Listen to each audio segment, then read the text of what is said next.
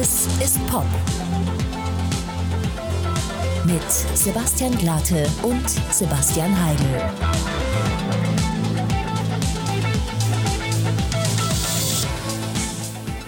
Hallo und herzlich willkommen zu einer neuen Folge Alles ist Pop. Mein Name ist Sebastian Glate und an meiner Seite befindet sich Sebastian Heigel. Sebastian Heigel, how is it? Es ist gut, wieder da zu sein. Wir hatten ja eine Osterpause. Stimmt, wir Ja, hatten eine Osterpause. vergessen, ne? Eine Osterruhe, könnte man fast Eine sagen. Osterruhe. Ähm, und Alles heute, Gute nachträglich zum Geburtstag. Vielen Dank. Vielen Dank. Alt ist er geworden. Ich Ja, verrate die Zahlen nicht. an. 29 bin ich geworden am Ostermontag, wo mich Leute fragen, oh, dann wirst du öfter, hattest du schon öfter am Ostermontag Geburtstag? Und wir sagen, nee, der Mond, irgendwas. da hatten wir übrigens auch aus der letzten Folge, hat der Thomas, Kumpel von, von mir, uns gesagt, erstens, dass wir anscheinend überhaupt keine Ahnung von äh, so kosmischen Sachen haben, weil der Mond das funktioniert auf jeden Fall anders mit Ebbe und Flut. Ja, das Okay. müssen wir dann nochmal nachreichen. Das können wir in der nächsten Folge nochmal aufarbeiten. Heute allerdings haben wir eine ganz besondere Folge. Wir haben heute Ja. einen Gast, der ist uns zugeschaltet. Also du hast es ja in der letzten Folge vor Ostern schon angeteased und ähm, warum machen wir eigentlich immer so drum? Es steht im Titel. Luisa Neubauer ist heute bei uns. Klimaaktivistin, Podcasterin, medienpräsente Person in den letzten vier, Zwei, drei Jahren. Zwei, drei Jahren ungefähr. Ähm, wahnsinnig schön, dass sie sich heute Zeit genommen hat für uns. Sie ist uns zugeschaltet aus Berlin und ähm, Genau. Also genau. wir- wir müssen, wir sind ja der transparenteste Podcast Deutschlands. Wir müssen es jetzt mal sagen. Wir, wir sind gerade in einer Pause. Genau, wir, wir haben sozusagen, also man muss das ganze Thema nochmal noch Erzähl mal doch mal, anders wie unser heutiger. Tag ablief. Wir haben uns heute bei mir in unserem äh, Podcast-Studio Schrägstrich meinem Wohnzimmer getroffen, um diese Folge aufzuzeichnen. Äh, haben dann auch den ersten Teil aufgezeichnet. Dann kam allerdings bei Luisa Neubauer ein unangekündigter Gast, würde ich mal sagen, mit dem sie sich dann ähm, einige, ein, einigen Themen der Hauswirtschaft kurz widmen musste. Deswegen hatten wir dann einen kleinen Break, haben dann aber weitergemacht und ähm, dann gab es nochmal einen kleinen Break und dann haben wir die Folge fertig gemacht. Und das passt natürlich in dieses Narrativ hervorragend, weil man muss als Backstory sagen, wir hatten ursprünglich mal 2000, wann hast du deine Bachelorarbeit geschrieben? 19 oder 18? 19. 19. Wir hatten eigentlich 2019, also vor zwei Jahren mittlerweile, oder gu- gut, gut eineinhalb Jahren, Danke, schon mal, Corona. schon mal einen Aufzeichnungstermin mit Luisa, damals noch für die Sebastians. Da Genau. gibt es auch die Podcast-Folge zu hören ohne Luisa Neubauer. Ähm, und das ist dann nicht zustande gekommen, aus Gründen, nämlich, ich finde, und jetzt dieses Mantra kann man jetzt auch mal auflösen, weil du nämlich Stress hattest und deine Bachelorarbeit schreiben musstest. Dann äh, hatten wir noch ein, zwei Ausweichtermine, die kamen dann wegen Luisa ähm, nicht zustande. Ähm, und dann ist es so ein bisschen eingeschlafen und jetzt ist sie finally da. Aber man muss auch sagen, und ich habe es letzte Folge schon ein bisschen ähm, in ein Kompliment reinschleifen lassen. Du warst auch der Mann, der das ähm, lange und gut gemanagt hat. Du bist hart geblieben, hast eine Mail geschrieben, nämlich. Ja. Ähm, und äh, dann meinte die Luisa, ja, stimmt, äh, können wir nachholen. Also sau cool von ihr. Und ähm, wie Ich, ich, habe mich an, an, an, an ähm, das Sprichwort gehalten, das du mir in den Mund gelegt hast, never underestimate the power of nett fragen. Wir haben einfach nochmal nett gefragt. Und so ist es jetzt dann in Zeiten von Corona halt ähm, über Skype-Schalte sozusagen äh, zustande gekommen. Und ich muss auch persönlich sagen, das war mir, aber auch uns irgendwie ein Anliegen, mit ihr zu sprechen. Damals schon, weil wir es halt super interessant fanden, wofür sie sich einsetzt und auch die gesamte Fridays for Future Bewegung, der ganze Aktivismus, der dahinter steckt, wofür die stehen und äh, was sie halt auch für aufklärerische Arbeit leisten. Es ist ja die Bewegung unserer Zeit. Genau, und deswegen wäre es halt einfach, finde ich es einfach mega spannend, mit einer Person zu sprechen, die dort halt involviert ist oder sogar eine der führenden Kräfte sozusagen aus, von außen betrachtet zumindest dahinter ist. Du, ich muss auch sagen, ich habe mich seit ähm, ja, zwei Jahren, fuck, das sind zwei Jahre. Ähm, emotional auf dieses Interview vorbereitet. Ja, das auch, aber auch wahnsinnig gefreut schon. Ich freue mich jetzt, dass es klappt jetzt final und ich würde sagen, wir schnacken jetzt nicht lange. Wir gehen jetzt gleich mal straight on rein in unser Gespräch mit Luisa Neubauer, zugeschaltet aus der Bundeshauptstadt Berlin. Hierzu Alles ist Pop. Voll geil, dass du äh, Zeit hast. Äh, es ist gerade wahrscheinlich voll ermüdend für dich, für euch oder während Corona nichts machen zu können. Nur ganz kurz, ganz knapp eine Einschätzung der Lage. Naja, so wenig können wir gar nicht machen. Also es ist halt anders, was wir machen. Und es ist weniger, also als Bewegung jetzt. Ähm, es ist, Aktivismus hat eine andere Form angenommen. Das geht wahrscheinlich allen Menschen so, die Aktivismus machen. Und wir haben uns entschieden, dann eben so viel zu machen, alles zu machen, was wir machen können ähm, in diesen Umständen. Das ist erstaunlich vielfältig. Und im Zweifel wird Aktivismus auch gerade viel kreativer. Also das ist ganz schön. dass aber Corona ermüdend ist, einfach als Erscheinung, als äh, Menschheitsphase. Ich glaube, das muss man niemandem erklären. Wie organisiert ihr euch denn jetzt aktuell als Fridays for Future? Also wir haben jetzt gerade schon gesagt, ihr könnt nicht auf die Straße gehen. Ihr habt aber zum Beispiel trotzdem den globalen Klimastreit gemacht vor ein paar Wochen. Ähm, wie hat sich denn euer Aktivismus jetzt gerade verändert? Naja, wir hatten den Vorteil, dass wir uns auch schon vor Corona immer digital organisiert haben, also vielfach digital. Davor wurden wir am Anfang ein bisschen belächelt. Äh, dann wurde es irgendwie ganz normal.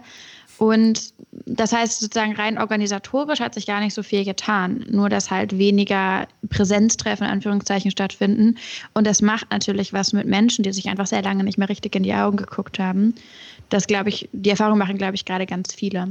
Und dann, wie der Aktivismus aussieht, ist natürlich ganz, ganz vielfältig jetzt. Wir waren ähm, vor Corona sehr praktisch monoaktivistisch am Start. Also wir haben Massenproteste gemacht und wenn irgendwo eine blöde Reform gab oder irgendwie einen, einen, blöden Politiker oder eine, eine Herausforderung, dann haben wir Leute organisiert und mobilisiert und dann sind wir auf die Straße gegangen und auf einmal mussten wir eben ganz kreativ werden und haben überlegt, okay, pff, äh, was macht man eigentlich jetzt? Und das heißt, jetzt machen wir auch noch immer Veranstaltungen, soweit es geht, im öffentlichen Raum halt mit Abstand ähm, aber eben auch viel mehr, ähm, ja, viel mehr kreativen Aktivismus. Wir malen viel mehr, wir machen mehr mit ähm, Schildern, sozusagen so kunstästhetische, angehauchte Formen von Aktivismus.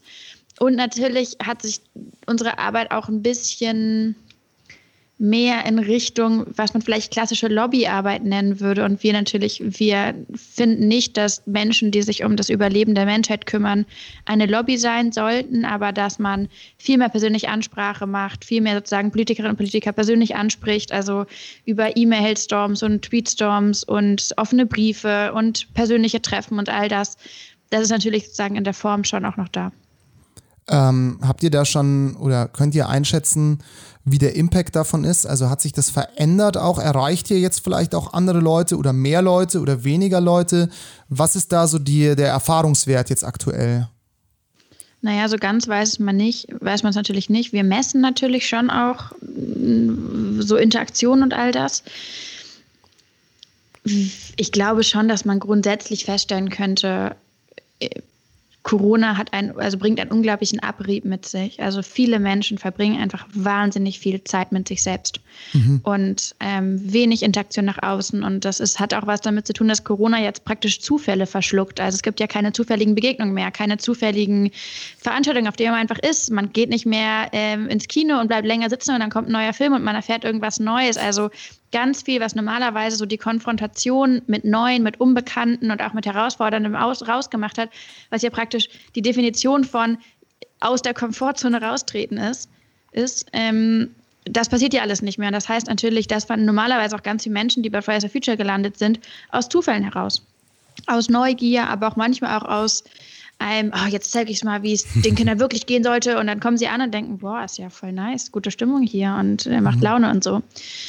Auf der anderen Seite haben wir natürlich auch die Möglichkeit, viel mehr ähm, Menschen anzusprechen, die vielleicht sonst nicht so auf dem Schirm hatten. Also, ähm, keine Ahnung, konservative Wählerinnen und Wähler, die wir jetzt auf Veranstaltungen irgendwie, ähm, denen wir jetzt auf Veranstaltungen mehr begegnen, ähm, weil im Internet sind die auch alle ein bisschen gleicher. Also, das hat natürlich auch einen großen Vorteil. Ähm, Genau, also es hat, es ist eine, ich würde sagen, ein komplexes Bild, aber unterm Strich, diese Pandemie tut natürlich keiner Zivilgesellschaft gut, auch keiner Demokratie. Mhm. Und Menschen sollen sich treffen können. Absolut. Das ist wichtig. Ich muss an der Stelle nur kurz ja. sagen, mir ist es noch nie passiert, dass ich im Kino mal zu lange drin gesessen bin und es kam ein neuer Film. Das ist ja herrlich. Da kamen immer nur Wirklich? so ja, schlecht gelaunte MitarbeiterInnen, die dann sagen, gehen Sie bitte raus, ich möchte Staubsaugen. nee, aber äh, du würdest du Dorfkino. sagen. Dorfkino. Dorfkino. Geil. Ja. Wo gibt's das? Auf dem Dorf, Sebastian. Also ja, zumindest bei mir in, in Hamburg, wo ich aufgewachsen bin, da gab es noch so kleine Programmkinos mhm. und da war das total, ich glaube, mittlerweile sind sie vielleicht auch ein bisschen strenger geworden. Aber da konnte man sitzen bleiben und vor allem, als ich, ich habe in Göttingen studiert und das war super cool, weil da gab es immer so ein Studi-Kino oder sowas, so Kino im Hörsaal. Mhm. Und das hat natürlich eine riesige Konkurrenz aufgemacht für das Cinemax vor Ort. Und deswegen haben sie die Preise so runtergesenkt, dass es total günstig war, in Cinemax zu gehen ah, okay. und sich ganz, ganz viele Filme die ganze Zeit anzugucken. Und da waren die auch relativ lapidar, weil die haben gedacht, naja, wir verdienen an den Studios ohnehin nichts. Und dann, ja. Ja, mega. Würdest du sagen, ähm, so all in all, also natürlich, du hast es gerade selber ja schon ein bisschen umschrieben, Corona ermüdet schon gescheit, aber ist es nicht auch so, dass vor allem so eine, ich sage jetzt mal, digitale Kampagne sich dann auch wahnsinnig schnell abreibt, weil ich zum Beispiel habe super viele Leute in meinem Umfeld, die sagen so, ich kann das Handy nicht mehr aufmachen. So während Corona, ich schaue eh die ganze Zeit auf den Bildschirm und jetzt werde ich immer nur mit Informationen zugeballert. Das ist ja dann auch wieder eigentlich blöd, oder? Ja, das ist ähm, eine neue Art von sozusagen Kommunikation reduziert aufs Zweidimensionale.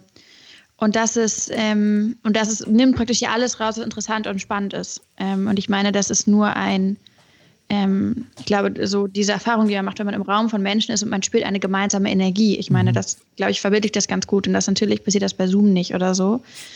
Äh, ich glaube schon, dass wir im letzten Jahr wirklich ganz, ganz viel gelernt haben, was aus digitaler äh, Kommunikation noch rauszuholen ist. Und da ist eine unglaubliche Luft nach oben gewesen, auch weil man da vielleicht bisher in Deutschland gar nicht so, also so rein kulturell gar nicht so drauf, äh, weiß ich nicht, ähm, versessen war.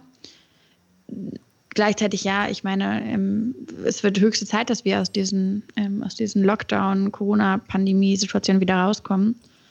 Äh, und ja auch nicht nur im politischen Interesse, sondern einfach gut, weil es für die Seele, also weil es gut Absolut. ist für die Seelen von Menschen. So, weißt du, wir brauchen das, damit wir äh, klarkommen im Leben, brauchen wir andere Menschen und Zusammensein und Massen und sowas. Ich war lustigerweise heute bei meiner Hausärztin und die hat gesagt, ähm, es ist, glaube ich, Anfang letzter Woche eine neue Studie rausgekommen, dass so viele junge Menschen ähm, ein seelisches Leiden allein durch Corona nach Hause ziehen. Mhm. Und das ist einfach, ich glaube, das werden wir leider erst mit ein bisschen zeitlichen Abstand merken, was es dann wirklich für einen Impact hat. Aber Wahrscheinlich, ja. wir hoffen aufs Beste. Ich stehe ah. seit heute auf der Impfliste. Sehr gut. ähm, ja, ich, oh, bin, Was muss man dafür machen?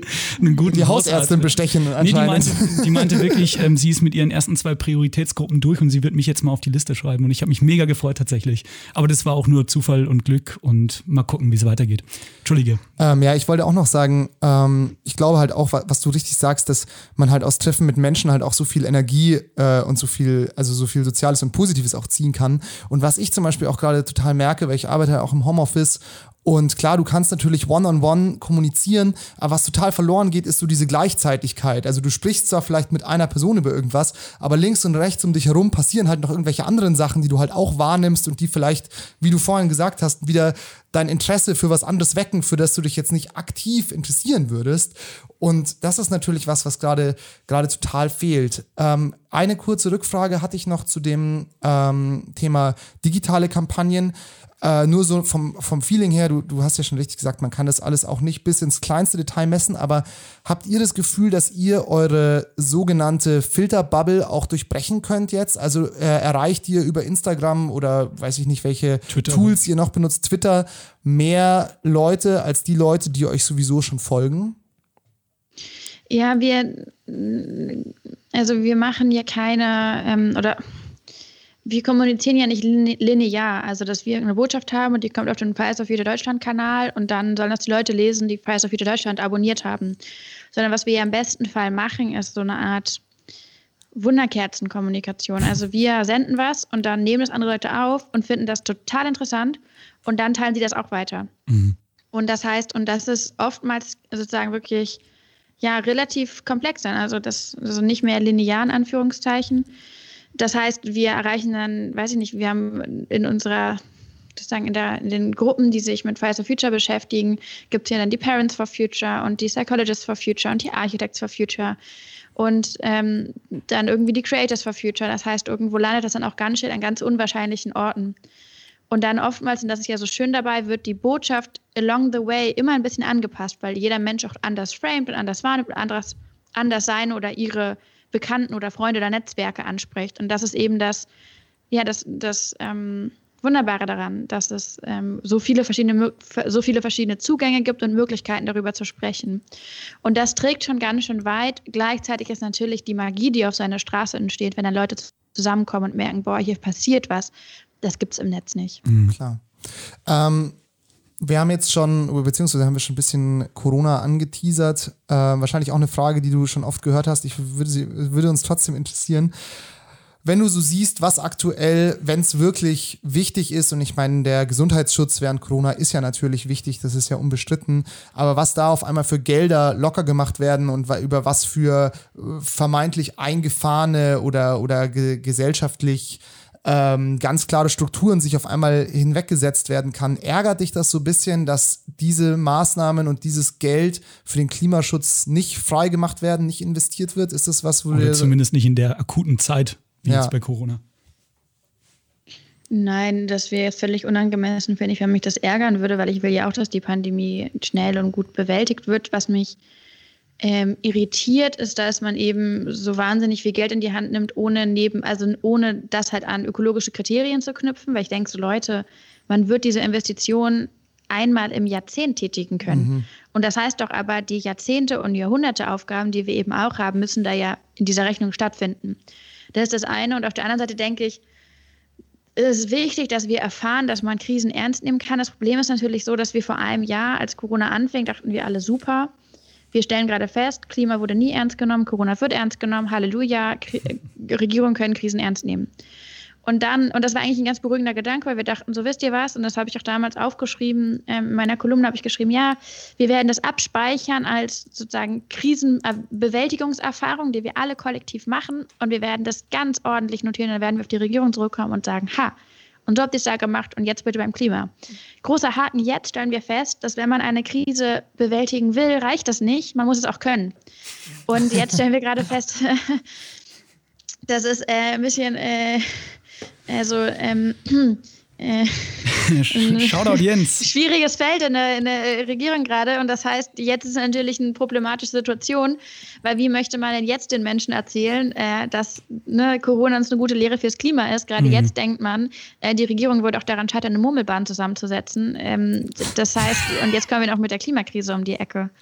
Das ist natürlich schwierig. Das heißt, an der Stelle, glaube ich, müssen wir uns auch darauf verlegen, festzustellen, diese Regierung möchte einfach nicht mehr mit Krisen umgehen und die ist äh, einfach sozusagen wütender, mütender als äh, wir alle zusammen. Und es ist vielleicht auch Zeit, dass wir eine neue Regierung wählen.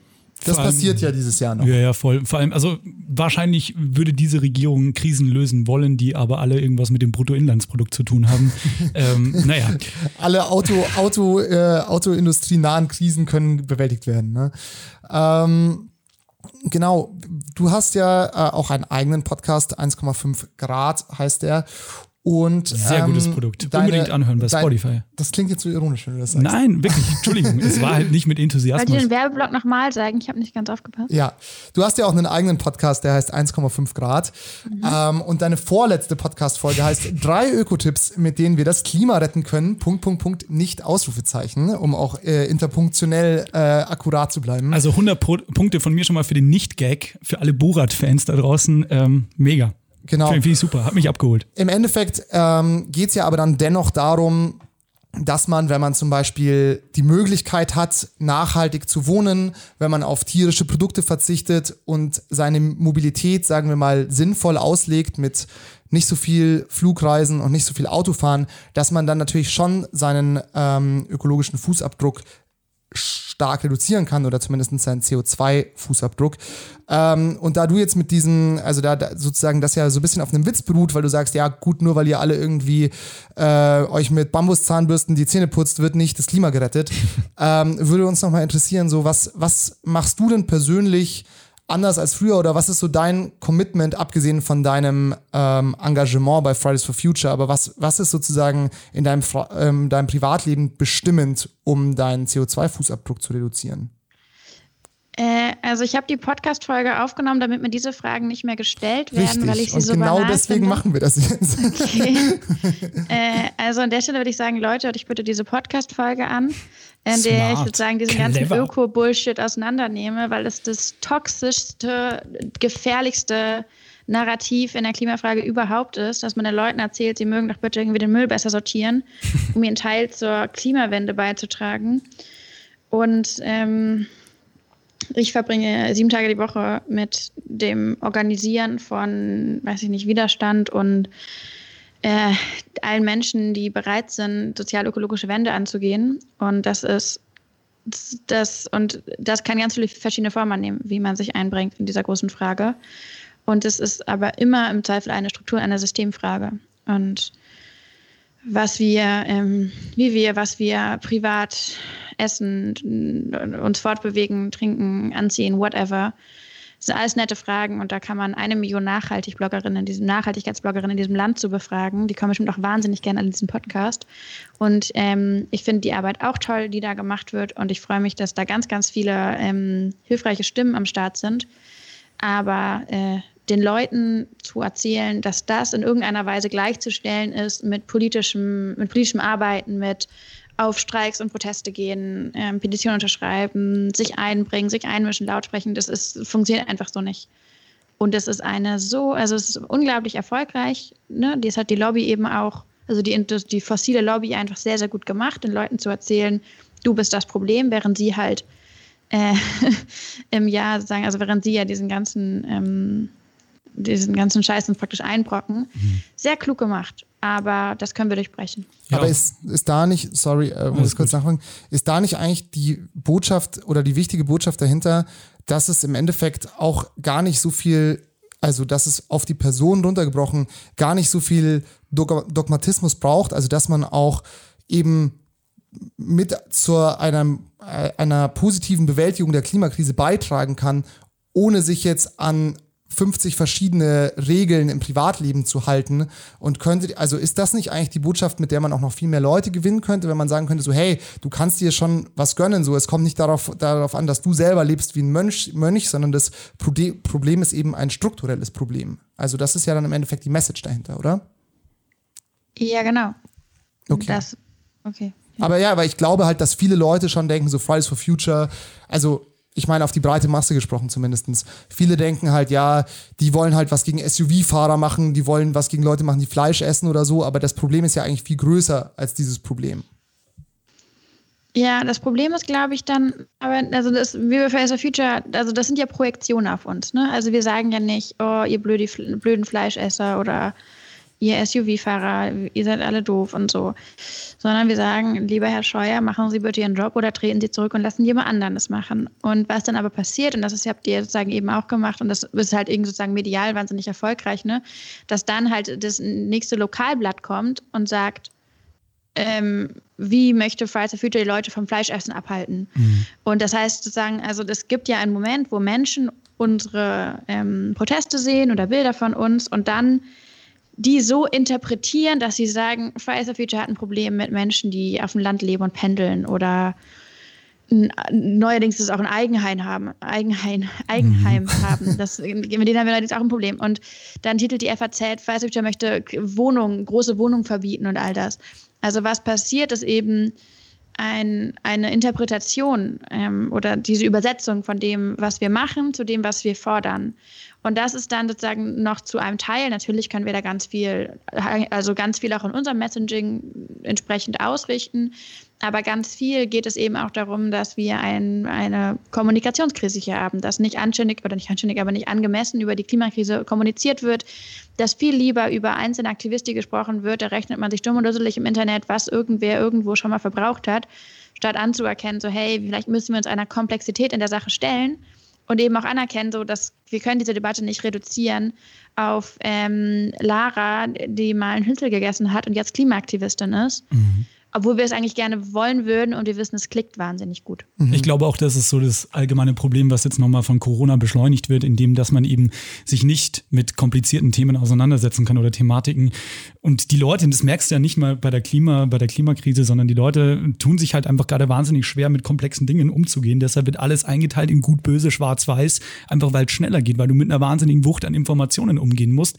Und deshalb, glaube ich, tun sich auch die Menschen leichter, dass sie sagen, okay, hey, dann suche ich mir halt irgendwas, was ich im Alltag Alltag wie eine Bambuszahnbürste oder sowas, was ich irgendwie machen kann, dann habe ich wenigstens ein gutes Gewissen, wenn ich nach zehn Bier und einem Schnitzel einschlafe, aber ich mache irgendwie was und ich glaube, das ist halt das Problem, dass man keinen Bock hat in erster Linie, weil es halt auch Arbeit ist, to be honest, sich mit ähm, strukturellen Sachen auseinanderzusetzen. Okay, aber über Struktur und ähm, die ganze Staatlichkeit werden wir nachher noch sprechen.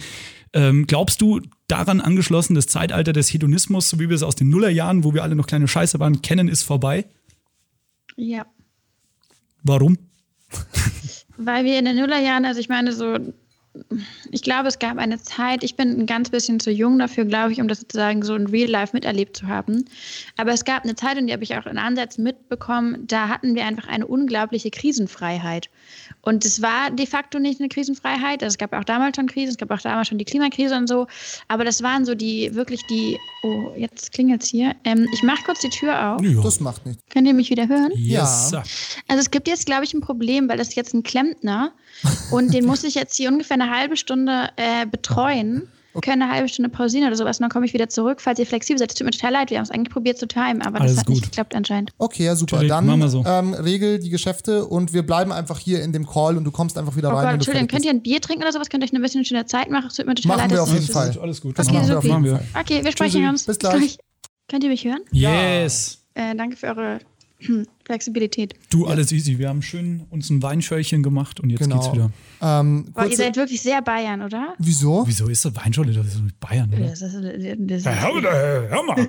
Jetzt, die Kritik will ich schon hören. Was ist jetzt an Weinschorle so bayerisch? Wenn wir uns sagen, wir haben uns so ein Maß Bier eingeschenkt und einen Schweinsbraten gegessen, das wäre doch, das wäre doch Bayern-Thema gewesen. Nee, das ist das Bayern der Nullerjahre. Da waren wir gerade stehen geblieben. Oh. Das Bayern 2021 Das Schälchen. ist äh, 1745 Sharp wird eine Weinscholle getrunken. Ne? Ein Weinschörchen. Ja, ja. Ja, ist das was- so? Denkt man das über München oder Bayern? Äh, geil. Aber was trinkt man denn? Nee, über München, das kennen wir auch genau, dann über München. was trinkt man denn in Hamburg um 17.45 Uhr? Also ich, ich bin 17 hier in? Berlin, ne? Ach Also so. ich bin Hamburgerin, aber ich bin hier jetzt in Berlin. Ähm, Klar, in Berlin trinken wir Berlin jetzt. Sterni, aber ab 8 Uhr morgens früh. Okay. In ähm, Hamburg, ja, da ist natürlich, da kann ich natürlich mit so Anti-Spießertum nicht daherkommen. Also sind diejenigen, die Spießertum erfunden haben. Äh, aber das sind wir total kulant. Aber wir würden hier schon eigentlich am liebsten am Jungfernstieg sitzen und ein Aperol trinken. ja, Aperol. Aperol ist ja auch, ist ja auch nur eine äh, erweiterte Version der Weinschorle. mag ich Ja, fruchtig, fruchtig. Ja, aber kannst du 4 Euro mehr für verlangen. Das stimmt, Super. ja, das ist clever. Ja. Aber auch wegen sehr gutem Marketing von Aperol. Ja, die lassen sich halt einfach das was kosten. Ähm, Ja, wir hätten schon auch, auch die Option auf Bier gehabt, aber es wäre Wir warm hätten die gewesen. Option auf Bier gehabt, Wäre warm ja. gewesen. Das wäre. Ja, ja. Yikes. Gut, wir haben jetzt ähm, die 45 Minuten, in der Luisa mit äh, dem Hausmeister die Lichtprobleme in ihrer Wohnung gelöst hat, kurz alle Nachhaltigkeitsbloggerinnen nochmal angeschrieben, die gerne in unseren Podcast kommen wollen, um noch diese drei äh, Ökotipps nochmal aufzuarbeiten im Nachgang Mit ihrem Bambuszahnbürsten. mit den Bambuszahnbürsten. Ähm, ich würde sagen, wir machen einfach direkt weiter. Wir waren stehen geblieben bei der Frage, ist, die Zeit, ist, der, ist das Zeitalter des Hedonismus vorbei? Luisa sagte nein, Sebastian sagte warum. Weil ich verdammt investigativ bin. Luisa, warum ist die Zeit des Hedonismus vorbei? Also, es kann ich noch kurz einen Satz, ich wollte was. Nein, beantworte meine Frage. Doch, sprich. klar, also, red. ähm, äh, also erst zu den HedonistInnen.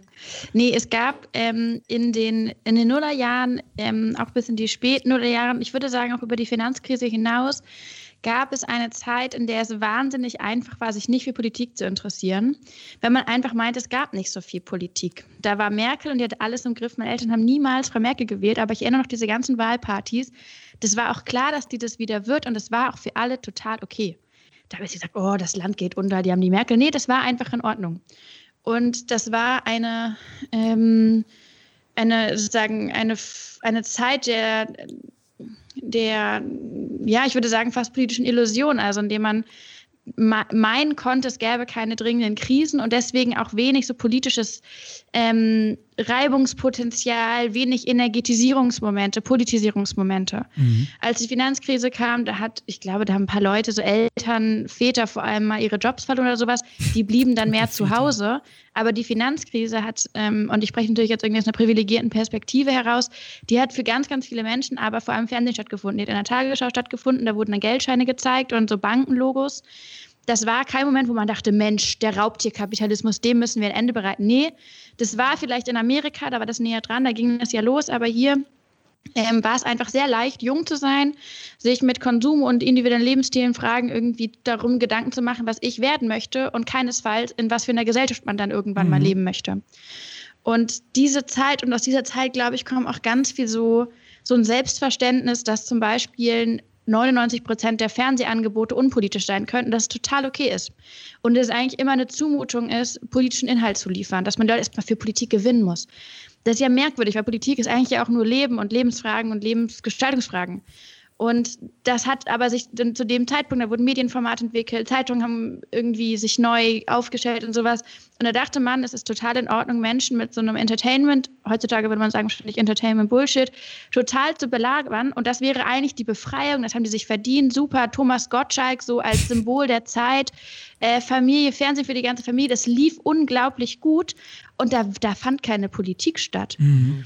Und das hat sich, und das kam dann vielleicht auch unter anderem durch, ähm, durch die geflüchteten Situationen, Krisen, Zustände auch, hat sich da was verändert. Und dann aber schlagartig, ich glaube aber ganz viel von diesem hedonistischen Selbstverständnis, ähm, das ist nach wie vor da. Und ich glaube zum Beispiel in diese Generation, die so ein ganz bisschen älter ist als ich, das sind Leute, die haben tendenziell sehr lange Praktika gemacht, um dann in einen relativ gut bezahlten Job einzusteigen und sich gut hochzuarbeiten. Das sind Leute, die sich zum Beispiel in diesen ganz spät erst Fridays for Future Demos gekommen, obwohl das eigentlich Schlüsselakteure sind mittlerweile, weil das sind so EntscheidungsvorbereiterInnen, das sind Referenten, das sind Leute in so gehobenen Führungspositionen, die eigentlich die Leute, die den ganzen Klimascheiße vorantreiben, beraten. Und die haben lange, die haben gedacht, das ist völlig in Ordnung und legitim, sich, und es wurde noch von allen Seiten gesagt, sich da einfach hinzuarbeiten, dann ist auch gut. Dann kann man mal gucken, dass man in eine größere Wohnung zieht. Da findet man vielleicht auch dann jemanden, Partner, Partnerin, äh, Kinder zeugen, aber da muss jetzt nicht ein großartiger Politisierungsmoment stattfinden. Ich glaube auch, wir haben kürzlich in einer anderen Podcast-Folge auch mal drüber kurz äh, das Thema anskizziert und ähm, alles, was du sagst, würde ich, glaube ich, so unterschreiben, weil ich meine, du musst dir mal überlegen, auch die, die, die Popkultur ist viel politischer geworden. Also Songs sind politischer geworden, Kinofilme sind politischer geworden. Und auch, das sagst du ja auch immer, die Unterhaltungsshows, so die genau. größten deutschen Late-Night-Shows sind halt Jan Böhmermann und Oliver Welke. Genau. Und die behandeln ja auch hauptsächlich politische Themen. Wenn du das jetzt vergleichst mit irgendwie Stefan Raab oder so von früher, das sind ja ganz andere andere ähm, auch Medienentwürfe, die da dahinter stehen. Ja, wie ne? Luisa gerade meinte, da hat keiner drüber geredet. Entschuldige, wollte ich nicht unterbrechen. Ich glaube, man muss irgendwie auch anerkennen, also dass natürlich subkulturell ganz, ganz viel passiert ist und ganz viel, was wir jetzt irgendwie selbstverständlich finden, irgendwie ein gelebter Feminismus, irgendwie so eine Art von ökologischem Bewusstsein, sobald man so ein ganz bisschen Ahnung hat und all das, das wurde natürlich auch vorbereitet. Ich finde zum Beispiel ist der ähm, Hambacher Wald total symbolisch finde, da Menschen ja zehn Jahre lang diesen Wald besetzt. Und mhm. das waren immer die Anarchos, das waren Weirdos, das waren so Leute, mit denen man wirklich nichts, also das, das war weit weg vom gesellschaftlichen Mainstream. Und wenn man sich als Zeitung die Mühe gegeben hat, über die zu berichten, dann konntest du das nur aus einem total so einer Polizeiperspektive machen oder sowas, mhm. was wollt, oder auch so, so äh, aus so einer oh, guck mal, wie exotisch, da sind irgendwie Menschen Stimmt. im Wald oder sowas. Aber da hat Diese man nicht ungewaschenen gedacht, so, Hippies da, die da den Wald belagern. Ja, das war, das war aber, und selbst das hat eigentlich kaum stattgefunden. Heute und dann, und die haben das, die haben das zehn Jahre plus minus ausgehalten. Die haben diese, diese ganze Degradierung mitgemacht. Mhm. Heute im, im Dannröder Wald, das war ja eine Besetzung, die letztes Jahr ganz prominent auch stattgefunden hat, im Garnröder Wald ist man hingekommen und hat gedacht, sind das die Menschen, die verstanden haben, was auf der Welt passiert? Mhm. Das waren die Pioniere, das waren die Leute, bei denen man gedacht hat, Mensch, die haben Zukunftswissen, die fühlen einfach, dass es so nicht weitergehen kann. Und das sind diejenigen, die sich trauen, das gerade in Handlung umzusetzen. Das sind die Mutigen, mhm. ähm, das sind diejenigen, die Wut konstruktiv verarbeiten. Und die wurden dann äh, sozusagen in einem ganz, ganz anderen, ähm, in einem ganz anderen Licht beleuchtet. Und das hat gerade im Kontrast zum Hambacher Wald, der ja eigentlich sozusagen nur wenige Jahre davor so ähm, prominent besetzt wurde, einen ganz großen Unterschied gemacht. Ich finde auch ganz interessant die Beobachtung. Ich glaube, wir beide sind gleicher Jahrgang, 96 und Garte ist ein bisschen älter. 92. Ähm, wird bei 30 der Mann, ist bald vorbei, das Game. Nee, ähm, Spaß beiseite. Ich glaube auch, dass die Generation jetzt ungefähr, was so in dein Alter schlägt, vielleicht noch ein bisschen drüber, so 35, 36, die jetzt gerade so um das Alter sind, dass für die ist das nochmal deutlich schlimmer, weil die haben diesen hedonistischen Lifestyle, die sind damit sozialisiert worden, als sie halt mhm. in der Pubertät waren, angefangen haben, irgendwie sich weiterhin zu individualisieren. Wie du sagst, dann kamen die ersten Praktika dazu, dann ist man vielleicht feiern gegangen und so. Ja, und Life Goal ist halt Porsche fahren so. Ja, ja, aber ne? ich glaube, das ist halt vielleicht auch super schwierig, dann zu sagen, okay, hey, ähm, ich habe ja eigentlich ein Gewissen und jetzt muss ich mich damit auseinandersetzen und vielleicht vermissen die auch das, dieses, dieses Unbeschwerte aus den Nullerjahren und äh, für die ist das vielleicht dann nochmal mehr Arbeit, als wenn man eh schon mit diesen Werten und mit äh, so einem Aktivismus dann sozialisiert wird im Zeitalter der, der, der sozialen Medien und der doch mehr politischen Aufgeklärtheit. Keine Ahnung, ist nur so ein Gedankenspiel. Ja, ich glaube, das hat ganz viel mit der, ähm, das hat ganz viel mit der Überlegung zu tun, was ist eine Zumutung? Und ich finde es eine Zumutung oder ich empfinde es als Zumutung, über die Missstände der Welt zu wissen und nichts machen zu können. Mhm. und mich nicht wehren zu können, dieses Gefühl der Machtlosigkeit hat mich politisiert, hat mich zur Aktivistin werden lassen. Ähm, und auf der anderen Seite sind diejenigen, die sagen, das Wissen über die Zustände der Welt und dann auch noch was machen zu müssen, das ist die Zumutung. Bitte lasst mich doch in Ruhe, kümmert ihr euch um euren Kram und ähm, ich bin doch hier jetzt nicht und ich habe doch überhaupt nicht und ich bin auch nicht schuld und überhaupt China und so. Und ich glaube, und das, es wurde ja politisch befeuert. Also es wurde auch 20 Jahre lang eine Politik getragen oder gefahren, die den Leuten erzählt hat, keine Sorge, die Grünen faseln irgendwas von Öko- und Umweltdings.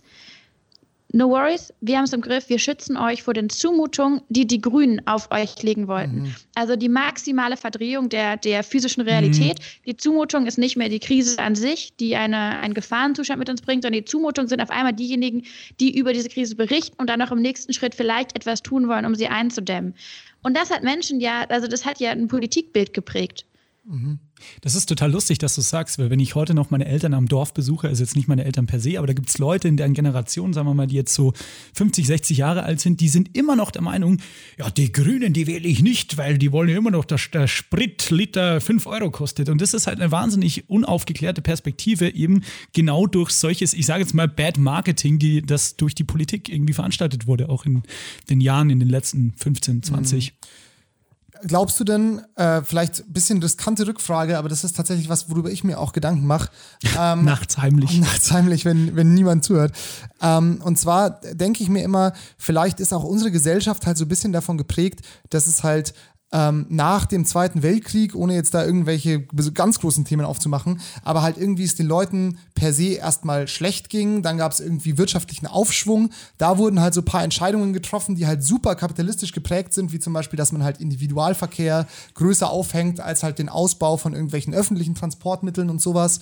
Und ähm, so im Endeffekt waren die, haben halt irgendwie versucht, dass irgendwie ihr Leben wieder halbwegs lebenswert ist. Dann sozusagen deren ihre Kinder, also unsere Eltern, haben dann gesagt, so, oh, wir haben jetzt wieder diesen ganzen Wohlstand und haben den dann sozusagen ausgelebt aus so einer Mangelerfahrung heraus, wie auch deswegen auch so viel Fleisch gegessen, weil das ist was, was man nicht hatte und so. Und unsere Generation sozusagen sind jetzt im Endeffekt die, die halt so diese dieses Ding halt wieder überwinden müssen, die halt sehen, okay, gut, aber es ist halt nicht, also Konsum ist jetzt nicht das ultimative Lebensziel und viele Sachen, die wir halt als selbstverständlich sehen, sind halt global gesehen überhaupt nicht selbstverständlich. Jetzt klingelt auch noch das Handy, ich werde verrückt, ey. Können Oder nochmal der Klemm. gleich? Nein, das bleibt alles das drin. Noch mal sagen? Also ist authentisch jetzt? Lässt du das drin, weil, ja, ihr, den, ja. weil ihr Pop im Namen habt? Ja, ja auf jeden das Fall. Das ist richtig. Hey, du hast es voll durchstiegen. Allen anderen müssen wir es immer total erklären. Konntest du denn trotzdem meiner sehr weit hergeholten äh, Formulierung folgen?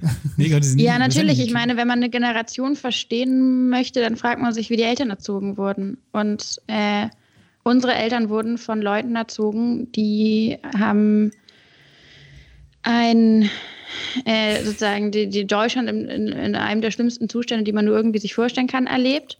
Und unfassbar viel Aufwand betrieben, um all das nicht zu besprechen. Mhm. Also das dröhnende Schweigen und wenn man nicht, wenn man nicht sprechen kann, dann muss man halt machen und was man macht, ist dann Wirtschaftswachstum. Ja. Und deswegen ist auch in jeder Krise ein Wirtschaftswachstum eine logische Antwort. Und mhm. das sind die Menschen und das ist, das war, das war der ähm, das Mantra, das war, was gemacht wurde, Geschäftigkeit. Und dann musste man den Menschen ja gut erklären, warum sie denn auf einmal so geschäftig sein müssen.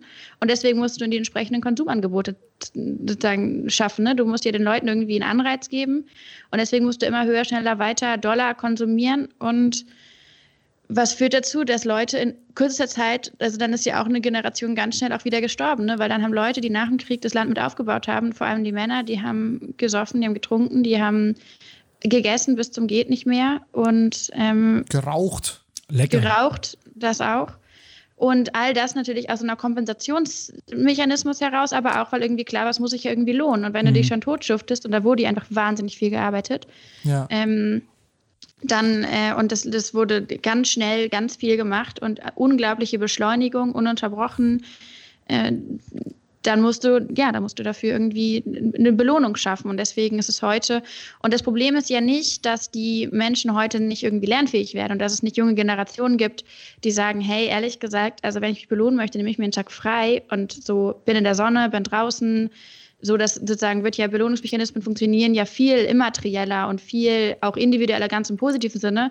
Das Problem ist ja aber, dass diejenigen, die Politik machen, die die Rahmenbedingungen schaffen, mhm. äh, das, das äh, aus sozusagen biografisch gesehen ganz, ganz anders verstehen. Und die denken, um das Land zu beruhigen, muss man denen erstmal die Mehrwertsteuer erlassen, damit sie alle fleißig shoppen gehen können. Und erstmal Mallorca wieder aufmachen. Ja, bitte. Ja, genau. Also das, um die Leute ruhig zu halten, wird dann halt eben nicht gesagt, hey, wir machen hier alle Naturparks umsonst und wir wir grünen die Innenstädte, ähm, reduzieren irgendwie den lauten Verkehr und sorgen dafür, dass wir weniger Stressbelastung haben, sondern man sagt, bitte um Gottes Willen, äh, füllt die Einkaufsstraßen, das ist, das ist wahrer Patriotismus, in der Hoffnung, dass die Leute dann nicht ausrasten. Natürlich ja. mit dem Narrativ, dass es ja dann auch um die ja, Besitzer und Besitzerinnen der Läden geht, die ja auch dann zum Beispiel profitieren.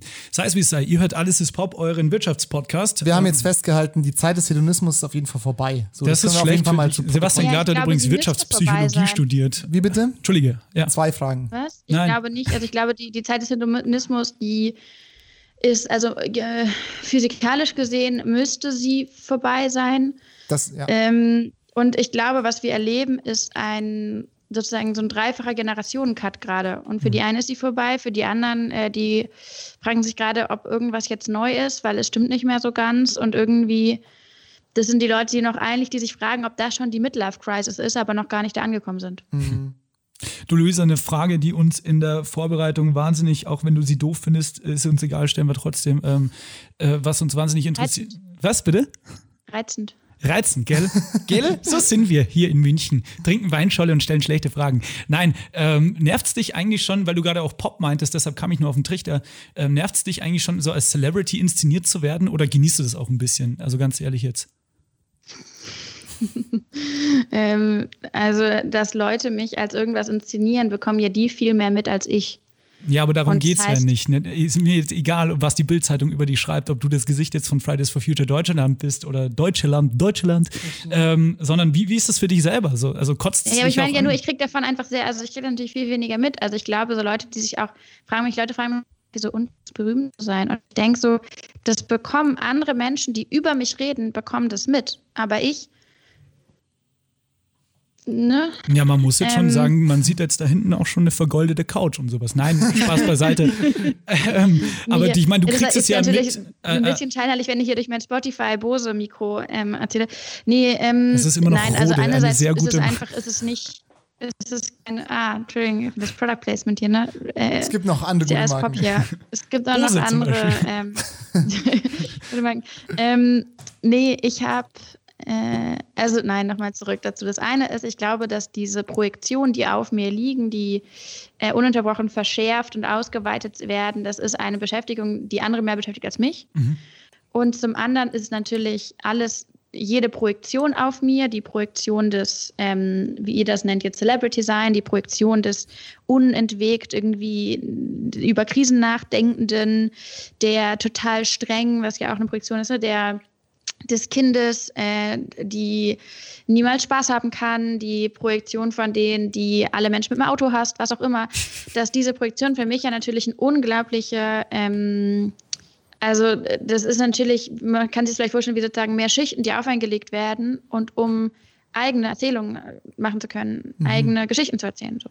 Muss ich natürlich durch viel, viel, viel mehr Schichten sozusagen durch mhm. Strahlen erzählen. Verstehe. Um darüber hinwegzukommen. Und das ist natürlich, ähm, das ist ein Mehraufwand und dann natürlich verleitet, oder es ist ja so, dass in der heutigen Welt gibt es ja, also eine ausgesprochene Regel ist, aber auf jeden Fall sagt man ja, dass es total okay ist, über Menschen zu sprechen, in egal welchem Ton, auf egal welcher Plattform, solange sie ein bisschen berühmt sind. Mhm. Das ist ja so ein Recht, dass sich Menschen herausnehmen und man verliert. Und ein Stück weit, das ist ja juristisch stimmt ja schon, man kann über mich andere Sachen sagen als über andere Menschen und man kann auch mit meinen Bildern anderen um, anders umgehen. Man kann sozusagen, da habe ich weniger, ähm, tatsächlich weniger Rechte.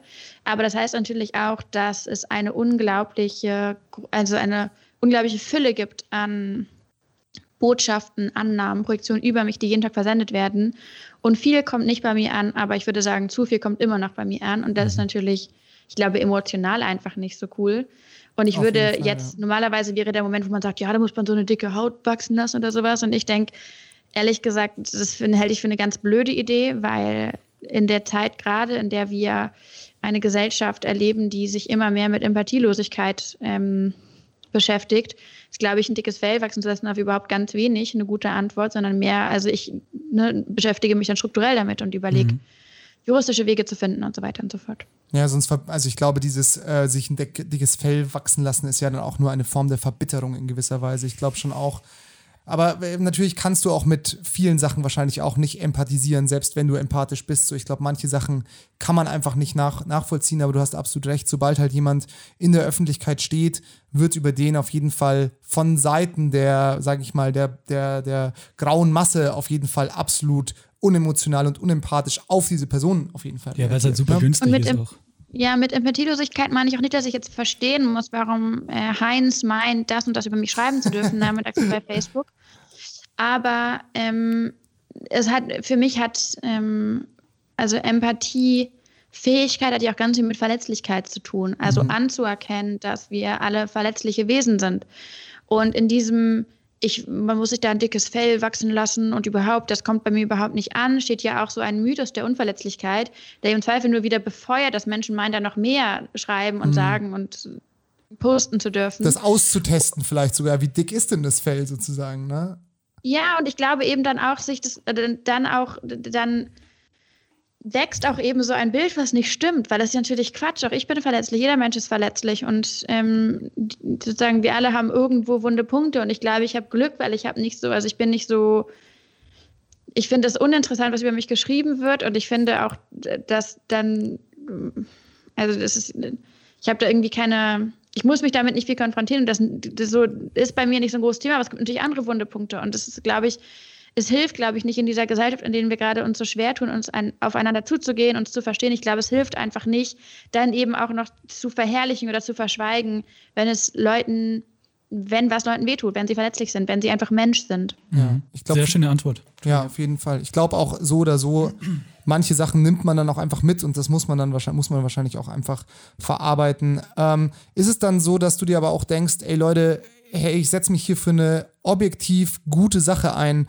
Wieso wieso finden, also wieso gibt es anscheinend so viele Leute, die damit mit halt so viel negativer Energie reagieren? Also ist das auch so eine Frage, die du dann stellst, so warum kommt es überhaupt dazu, dass, dass die Leute das so annehmen? Ich meine, im Endeffekt muss ja niemand zu einer Fridays for Future Demo gehen, es muss niemand die Grünen wählen, das kann ja jeder machen, was er will, sage ich jetzt mal hart gesagt, für sich selber. Aber trotzdem lassen sie halt dich nicht für da oder wollen sie halt nicht, dass du dich für eine gute Sache einsetzt. Ich glaube, ganz tief im Herzen oder im Inneren oder wo auch immer im Hirn vielleicht auch manchmal spüren oder merken Menschen, dass das so alles nicht weitergehen kann. Mhm. Und dass es hier, ähm, cheers, und dass es Grenzen, dass wir Grenzen erreicht haben oder auch Grenzen sprengen als Menschheit, als Gesellschaft, als ähm, Gemeinschaften. Und das sind teilweise ökologische Grenzen, das sind aber auch, ähm, sagen, systemische Grenzen, würde ich sagen.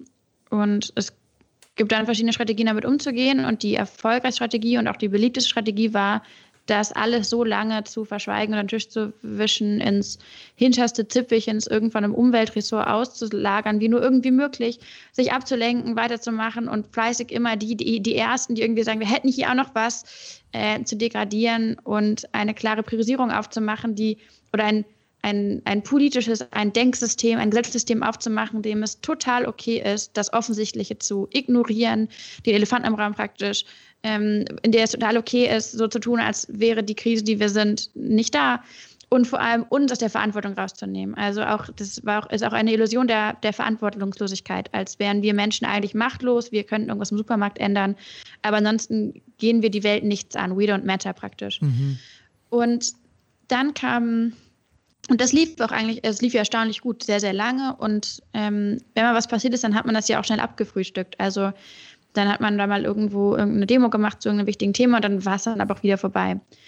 Und dann kam mit Fridays for Future ja nicht nur eine Protestbewegung und irgendwie Freitagsstreik, sondern es kam auch eine, wir haben auf einmal auf so eine ganz, also wir finden das natürlich einladend, aber ich glaube, andere Menschen würden das vielleicht auch als ähm, aggressiv und überfordernd empfinden, also auf eine über, vielleicht überfordernde Art und Weise, haben wir demonstriert, dass es anders gehen kann, dass es eine andere Haltung gibt, wie wir mit diesen Krisen umgehen kann, können, dass es eine, ein anderes Verantwortungsverständnis gibt. Und wir haben auch noch gezeigt, dass das im Zweifel Spaß machen kann, dass man nicht alleine damit ist, dass wir wahnsinnig gute Laune auf unseren Streiks haben, dass das ein Lebensstil sein kann, der tatsächlich in einer bestimmten Weise befreit, weil wir eben nicht so viel Energie damit verbringen müssen, die Realitäten zu verherrlichen.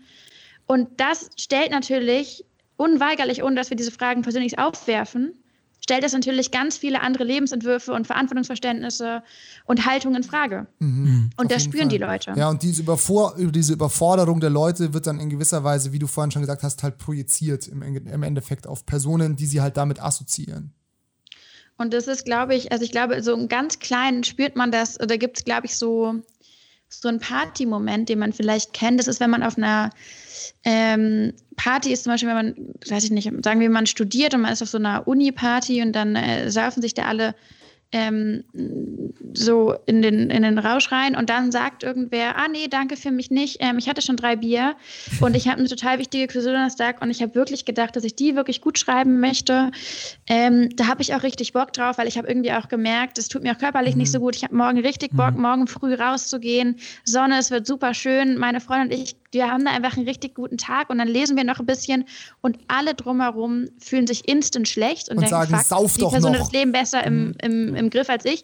Und fangen natürlich an, die Person zu bashen, oh ja, mach doch mal ein bisschen hier, ein bisschen da. Wissen ja, aber insgesamt ist es dumm, weil die Person hat ja eine sehr, sehr kluge Entscheidung getroffen, mhm. die ja eigentlich, und das ist eine Entscheidung, die hat die Person für sich selbst getroffen. Die sagt niemandem anderen im Raum, äh, du dummer Typ, warum denkst du so viel?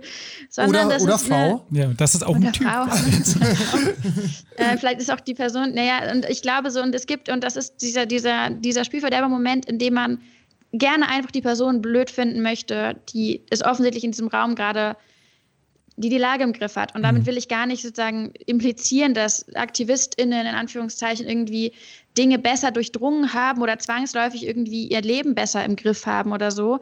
Aber ich glaube, im, im Endeffekt fragen wir uns alle, mit welcher Haltung können wir durch diese Krisen rauskommen? Wie können wir das vereinbaren, dass wir so viel Schaden an dieser Welt anrichten, auf dieser Welt anrichten und uns gleichzeitig irgendwie auch nicht ganz zur Verantwortung stehen können, was machen wir daraus? Und wir, wir geben ein Beispiel bei Fridays for Future und wir sehen ja auch gerade überall anders im Land, dass es andere Beispiele gibt, wie es auch gehen kann. Menschen, die politische Verantwortung übernehmen aus einem Klimabewusstsein heraus, Menschen, die das in der Wirtschaft machen, Menschen, die das in Kirchen und in Schulen machen, all das. Und ich glaube, diese Phase, in der for Future so hart gehasst wurde, ich glaube, das wird eine Phase sein, weil immer mehr Menschen anfangen, dass es viel mehr Spaß macht, sich seine eigene Haltung oder ihre eigene Haltung ähm, zu finden und sich inspirieren zu lassen und im Endeffekt vielleicht auch die ganz, ganz schöne Erfahrung zu machen, dass es viel mehr, die haben zwar viel Spaß macht, glaube ich, in heutiger Zeit durch die Welt zu gucken, wenn man sich nicht so sehr vor den Krisen verstecken muss, sondern wenn man sie annehmen kann und angucken kann und feststellen kann, hey, die Krisen sind da, aber sie müssen nicht da bleiben. Absolut. Sehr, ich glaube, das ist ein schöner Ausblick auf jeden Fall. Voll. So, also ich hätte noch eine Nachfrage zu dir als äh, Person, einfach ähm, weil wir da vorhin ein bisschen abgedriftet sind. Also ich will das, was wir jetzt alles besprochen haben, gar nicht nichtig machen, aber Du hast ja gerade schön gesagt, ähm, oder vorhin schön gesagt, im ersten Teil auch, glaube ich, dass du aus äh, einer gewissen Motivation jetzt da bist, wo du bist. Und auch aus einer soziologischen Perspektive ne, wissen wir Profisoziologen natürlich auch, dass eine Bewegung, was es ja faktisch ist, Fridays for Future, auch immer einen charismatischen Anführer oder Anführerin braucht. Somit füllst du ja diese Rolle sehr, sehr gut aus, zumindest im deutschsprachigen Raum. Und ich finde, für mich wäre es interessant mal zu wissen, wann war so der Punkt, dass du gemerkt hast, okay, das bin ich. Also ich unterstelle dir jetzt kein Kalkül, dass du sagst, ich mache jetzt hier die Show für alle, sondern wann hast du, also wann erfahrungsmäßig hast du denn gemerkt, dass du denkst, okay, okay dann gehe ich ja jetzt in die Talkshows und dann äh, gehe ich jetzt zu auch Lanz. Lanz oder zu, zu zwei weißen privilegierten Münchner Cis-Männern in, in Podcast. Podcast ja. Weinschall trinken. Ja, okay, da würde ich jetzt also erstmal ganz viel, also da würde ich ganz viel kurz ähm, ausklammern wollen. Also ich glaube nicht, dass jede Bewegung eine charismatische Anführerin oder Anführer braucht. Ich glaube, Bewegungen brauchen Charisma und Menschen, die gut sprechen können. Mhm. Das muss niemals nur eine Person sein und das ähm, glaube ich, ich bin sehr großer Fan von so einer Art Rollenverteilung. Ich glaube, ähm, eine Bewegung läuft, weil Menschen zusammenkommen, die verschiedene ähm, Fähigkeiten haben. Und manche können besser sprechen und manche andere können besser schreiben und manche können besser Internetseiten programmieren, was auch immer. Das ist das Erste. Das Zweite ist, ich bin sozusagen ein bisschen in eine Rolle reingerutscht, die ich aber natürlich nicht so im Blick hatte. Ganz anders. Ich dachte ja eigentlich, dass das so eine Schülerbewegung ist und ich war ja gar keine Schülerin, als for Future anfing. Und das heißt, ich dachte, ich kann am Anfang so ein bisschen mithelfen und dann können das die Schülerinnen und Schüler alleine machen. Und da war dann aber niemand, an den ich es hätte abgeben können. Und deswegen kam das so ein bisschen. Aber wir haben natürlich in der Bewegung, wir sehen uns ja als diverse Bewegung. Das heißt, wir haben mittlerweile natürlich ganz viele Mechanismen und Gremien, um dafür zu sorgen, dass wir eben medial diverser auftreten und dass wir, ich entscheide nicht selbstständig, ob ich in irgendeine Talkshow gehe. Das ähm, wäre unsolidarisch und unsinnig, mhm. weil es ja darum gehen sollte, dass die beste Person da gerade sitzt, die das oder die das für uns am wichtigsten sagen kann, aber auch eine Person, die etwas verkörpert, was wir sagen wollen. Und dafür ist es auch wichtig, dass Menschen nicht denken, um Klimaaktivistin zu sein in Deutschland muss ich ähm, 24 sein. Ich habe bald Geburtstag, bald 25.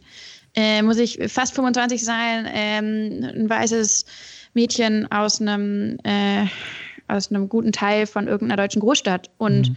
Sechs Jahre lang Geografie studiert haben. Du hast gerade schon gesagt, dass ähm, dieses ganze Celebrity-Ding öfter mal so von außen auf einen drauf ähm, projiziert wird und du das eigentlich gar nicht so empfindest. Nichtsdestotrotz glaube ich, du hast 236.000 äh, Instagram-Follower. Ich glaube, da springen halt bei so manchen Medienhäusern schon so die Vermarktungsmechanismen äh, an und die fragen einen dann halt einfach mal so an. Ja? Wurdest du zum Beispiel mal, sagen wir mal, für Let's Dance oder für irgendwelche so Showproduktionen schon mal angefragt, weil sie sich dachten, oh, die hat doch viele Follower? selten. ähm, mein, unser Running, also was, also was ich glaube, ähm, die äh, schönste Anfrage war, das war ich, ob ich äh, die Frage, ob ich beim RTL 2 Passionsspiel mitspielen möchte. als was? ich glaube als so Maria. als Schaf oder so. Also ganz toll. Geil. Ja, in der Rolle hätte ich, hätte ich auch gerne gesehen. Man muss natürlich Wahnsinn. auch viel, ähm, ein breites, eine breite Setcard sich zusammen. Aber da war auch, äh, weil wir ihn vorhin, glaube ich, schon erwähnt haben, Thomas Gottschalk, glaube ich, der war da auch dabei oder sollte dabei sein oder ach, was weiß ich, keine Ahnung. Oh Mann. Okay, aber sonst, was, was, was kommen da sonst so für Anfragen sein? Ist es hauptsächlich das, was man sozusagen so erwartet? Lanz, hart, aber fair, Anne Will, irgendwelche Geschichten und halt kleinere Sachen noch, aber so auf der großen Bühne, was flattert denn da so rein? Sag mal so die Best-of. Also, ähm, oh Gott. Also, wir müssen vielleicht mal einmal auseinanderhalten. Diese politischen Anfragen, Talkshows und sowas, das machen wir ja alles in der Bewegung, das wird dezentral geklärt, da gibt es Verantwortliche. Sowas lese ich überhaupt nicht. Mhm. Und das ist auch, glaube ich, ganz gut so, weil das ja auch immer ein bisschen gefährlich ist. Sobald man jemandem persönlich spricht, denkt man, wow, das ist ein, das sind, glaube ich, einfach Reflexe, dann ist es auch schwieriger, irgendwas abzusagen und so. Und das spart allen Beteiligten viel Zeit und Aufwand wenn man das direkt gut macht. Und dann, naja, dann kriege ich halt so E-Mails, ob ich für irgendwelche, ähm, wie heißen die, CBD-Öle ähm, Werbung ah. machen möchte. Genau, das natürlich, also ähm, atemberaubend viel. Das heißt, manchmal ist es interessant, wenn man so ein bisschen so drei Wochen oder drei Monate, bevor hier alle Außenwerbungsdinger vollgeklasset werden mit irgendwelchen Sachen, ähm, hat man schon irgendwo eine E-Mail und so. Aber das sind, glaube ich, einfach Influencer-Sachen und die mache ich ja nicht. Das heißt, dann sage ich so manchmal ab und so. Okay. Ja, das ist verständlich. Nachvollziehbar, okay. Also wir werden dich auf jeden Fall in der, nee, die, ich glaube, aktuelle Staffel Let's Dance läuft, glaube ich, gerade. Warum ich das weiß, weiß ich selber nicht. Aber auf, das auch ja, aber hör mal, Jan Hofer ist dabei. Ja, na, Jan ja Hofer, selbst Jan Hofer lässt sich dafür verleiten. Aber da haben wir auch schon drüber geredet. Jan Hofer war auch bei diesem Mask Singer äh, 2020 Rückblick von der ARD. Nein. Hat er doch, doch, hat er doch als Dings irgendwas verkleidet gesungen. Da haben wir doch im Podcast sogar noch drüber gesprochen. Sebastian. Das kann sein. Äh, ich muss aber sagen, ich, ich hatte es da mit den Kollegen von Baywatch Berlin. Jan Hofer hat für mich äh, RTL-Verbot, weil der, weil der halt echt so ein Tagesschau-Atze ist, der da auch hingehört. Naja, sei es wie es sei. Liebe Luisa, wir, ähm, genau, ich, also, ich hatte noch eine, eine, kurz, eine kurze Rückfrage noch dazu, zu diesem ganzen Themenblock und dann entfernen wir uns davon auch mit schnellen mhm. Schritten. Und zwar hast du mal gesagt, Luisa, und zwar, da musst du jetzt einfach mal meinem, meinen Handynotizen vertrauen, weil das habe ich mir da nämlich mal reingetippt. Du hast mal gesagt, ich habe leider keine bessere Quelle. Ein Idol, das sich als Idol fühlt, kann nie eins sein. Erinnerst du dich, dass du das irgendwo mal zu. Ja, ja? sehr gut. Ähm, Würdest du denn selber sagen, ich weiß, das ist jetzt natürlich ein bisschen großspurig, aber glaubst du, dass dich viele Leute als Idol nehmen und ist dann diese Aussage noch valide sozusagen? Äh, das ist ehrlich gesagt überhaupt keine Frage, mit der ich mich beschäftige. Ich weiß es nicht. Ehrlich gesagt will ich auch nicht darüber mutmaßen. Und ähm, ja. Okay. Kann ich das so, kann ich das so abfrühstücken? Äh, ja, Natürlich ich, kannst ja. du das so abfrühstücken. Ich glaube, das sind Unterhaltungen, die müsst ihr ohne mich führen. Okay, na, ist ja fair. Okay. Dann werden wir uns heute noch. Ähm, Dann machen wir noch eine Weinschorle auf. Dann ja, dann, genau.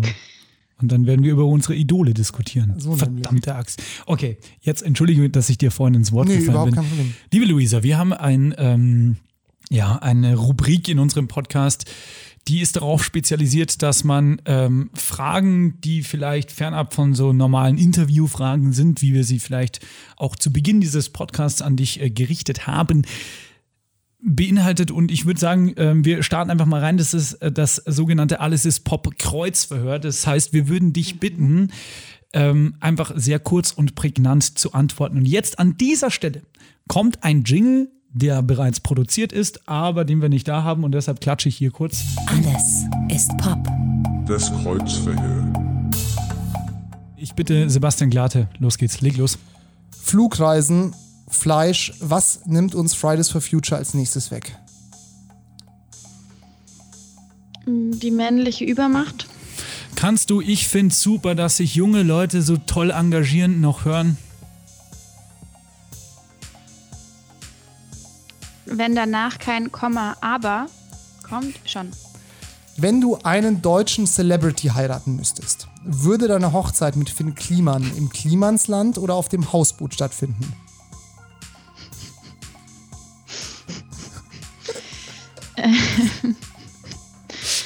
Äh,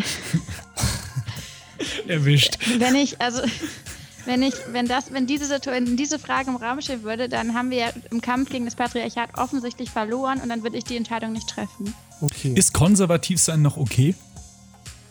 Total. Bereust du Was hier dein noch? Okay, ja. Ähm, bereust du dein Engagement bei der ähm, dann später als Doku verarbeiteten Unfuck the World Bewegung? Initiative? Engagement ist, glaube ich, einfach gar nicht das richtige Wort. Ähm, aber ansonsten, nee. Sag mal ehrlich, bist du das Gewissen unserer Generation? Ähm, hoffentlich nicht. Hast du schon mal gekifft? Ja. Würdest du zugunsten des Klimas die Menschheit komplett ausrotten? Nein. Schade. Hätten wir auch gesagt. Obama hat sich für dich mehr Zeit genommen als für Jan Böhmermann. Feels good? Der schon mal Jan gefragt? Machen wir zeitnah. Ja. Klima, Klima, Klima. Worüber redest du denn, sag mal ehrlich, mit deinen Homies, wenn ihr mal ein Trinken geht? Ähm, es ist so eine Corona-Fangfrage, um danach irgendwas bei der Polizei zu Auf melden. gar keinen Fall. Wenn Überhaupt du mit nicht. deinen Homies oder ähm, Freundinnen, Homies können ja alle Geschlechter haben, meiner Meinung nach, Absolut. Großzügig, danke. einen trinken gehst, sehr gerne. Wenn nicht ähm, Pandemie ist natürlich. Ähm, sind wir total großzügig. Gibt es nichts, worüber wir nicht reden. Mega. Was kann man dir vorwerfen? Ähm, das ist, wie lange soll dieses Format noch gehen? Noch eine Frage danach. Das würde jetzt einen Rahmen sprengen. Okay. Okay, last but not least, komm, wir müssen es alle wissen und die Bild will drüber schreiben. Deshalb, wer wird Kanzlerkandidatin von den Grünen? Baerbock oder Habeck? Wann kommt denn euer Podcast raus? Ja, heute Nacht. Nachher. Really? Ja. Ja, Ihr klar. habt ja ein, oh, ich mache hier so ein Halligalli, ihr habt den ganzen Abend nicht verbracht. Okay, ähm, ja, das wissen wir alle, glaube ich. Müssen wir nicht mehr drüber reden. Bin ich auch absolut deiner Meinung. Wirklich? Wissen wir es alle? Was wissen wir denn alle? Also ist es die Annalena. Alles klar. Super. Vielen Dank, Frau Neubauer, für Ihre ehrlichen Antworten. Hier kommt jetzt der Closer. gerne. Alles ist Pop. Das Kreuzverhör. Genau, so klingt er. Alles klar. So, jetzt haben wir es schon fast geschafft. Es gibt noch eine Frage, die uns beide tatsächlich beschäftigt. Und zwar, wir, wir, schlafen, wir, wir sch, ähm, schlagen jetzt den ganz großen Bogen. Wir haben am Anfang dieses Podcasts darüber gesprochen, beziehungsweise hast du uns das auch nochmal ähm, zu Protokoll gegeben, dass die Klimakrise vor allem auch ein strukturelles Problem ist. Dann hieß es, äh, dann haben wir auch gesagt, ja, die Regierung, die aktuell ähm, regiert, äh, ist vielleicht nicht Regierung. geht vielleicht nicht so mit dieser Krise um, wie sie sollte. Jetzt ist ja die Wahrscheinlichkeit, dass wir ab September eine ähm, Regierungsbeteiligung der Grünen haben, relativ groß, in welcher Form auch immer, sei mal dahingestellt. Ganz generell, was erhoffst du dir von dieser ähm, Regierungsbeteiligung der Grünen? Und denkst du, dass diese strukturellen Probleme, die wir da oder die du da auch festgestellt hast, jetzt endlich angegangen werden? Ich weiß nicht, ob meine Antwort länger sein wird als die Frage, aber ich fange mal an, ähm, ein paar Gedanken dazu. Sehr gerne. Also das erste, vielleicht zum ersten, was ich mir nicht erhoffe von einer grünen Regierungsbeteiligung, ist, dass alle unsere Probleme gelöst werden oder dass man auf einmal klimagerechte Politik hat oder wir keine, keinen Aktivismus mehr machen müssen. Weil großer, tiefer äh, systemischer Wandel ähm, wird nicht von einer Partei ähm, umgesetzt werden. Dafür, das ähm, geht nicht auf. Im aller, aller, allerbesten Fall, und das ist aber, ich würde sagen, mittelmäßig unwahrscheinlich, aber im allerbesten Fall haben wir im September oder im Oktober dann eine Regierung, die eine Art Arbeitsgrundlage sein kann für ganz vielen Wandel, der notwendig ist. Und der muss aber eingefordert werden nach wie vor. Da wird es wahnsinnig viel Druck für brauchen, weil auch die Regierung, egal in welcher Konstellation, die wird in Fahrtabhängigkeiten stehen, in Sachzwängen stehen, die ähm, wird Kompromisse machen wollen, wo man eigentlich keine Kompromisse machen kann. Und gerade jetzt, man kann sich vielleicht ein bisschen vorstellen, wie so im Fluss schwimmt. Gerade jetzt schwimmt die Regierung in eine Richtung und wir müssen in genau die andere Richtung. Und das heißt, es ist total aufwendig, irgendwas zu machen. Und es ist immer so, eine, man muss immer irgendwie eigentlich blockieren, weil die Regierung ne, halt abdriftet. Und im besten Falle dreht sich einmal diese Richtung, also klassische Hegemoniewechsel und so. Und das heißt nicht, dass der Fluss schnell genug ist oder da wird sicherlich auch noch Nitratverseuchung geben. So. Aber im besten Falle haben wir eine Arbeitsgrundlage, genau. Das ist das eine. Das, ähm, und vielleicht noch, was es dafür bräuchte, wäre eben ein Verständnis davon, dass man eigentlich, also, dass die Ökologie nicht zur Verhandlung bereitsteht. Und das gab es noch nie so in der deutschen Politik, weil Politik ist Kompromisse machen immer und ähm, Mittelwege finden. Und die Deutschen sind Champions in Mitte und Maß und so. Das ist unser DNA. Und haha, Maß wegen Bayern, wahrscheinlich denkt ihr, das gehört auch da rein. ähm, Ne, wir sagen ja Mass. Wir sagen ja nicht Maß. Wir sagen ja nicht eine Maß, sondern eine Mass. So Äh, aber das sagen wir in Norddeutschland, wenn wir probieren, irgendwie so zu tun, als würden wir uns auskennen. Und hast du gerade Ähm, gesagt, entschuldige, hast du gerade gesagt, Maß wegen Wein? Nee, wegen, Nee, wegen Bayern, habe ich Ach so, okay, Entschuldigung, Ja, ja. dann bin ich ganz ruhig. Mitte und Maß. Ja, ja, verstehe schon. Anyhow, ähm, und das funktioniert natürlich in der Ökologie nicht. In der Ökologie kann man keine Kompromisse machen. Da kann man nicht ähm, aufeinander zugehen und gucken, dass man irgendwo dann einen, schönen Weg findet oder so. Und das ist eigentlich nicht vorgesehen in der Art und Weise, wie unsere Politik ja, aufgesetzt ist. Und das heißt, alleine, dass es eine grüne Regierung gibt, die nicht gleichzeitig auch bedeutet, dass hier sonst was für Widerstände ausbrechen, wenn man sich verraten fühlt in all das. Alleine der Weg dahin müsste schon einigermaßen transformativ sein. Okay. Du hast jetzt. Jetzt würde ich einmal ganz kurz gerne ähm, den Ofen ausmachen, weil sonst verbrennt mir meine Paprika. Natürlich, auch das, auch das können wir machen. Hi. Hey, na, was Hey for the third time tonight. So good to see you back there in Berlin. It's such a pleasureful night today. It's amazing. Ähm, okay, long story short. Das heißt im Endeffekt, also so, du, ich glaube, du sprichst da ähnliche Punkte an, wie wir uns auch überlegt haben oder wie, oder was auch meine Einstellung dazu ist.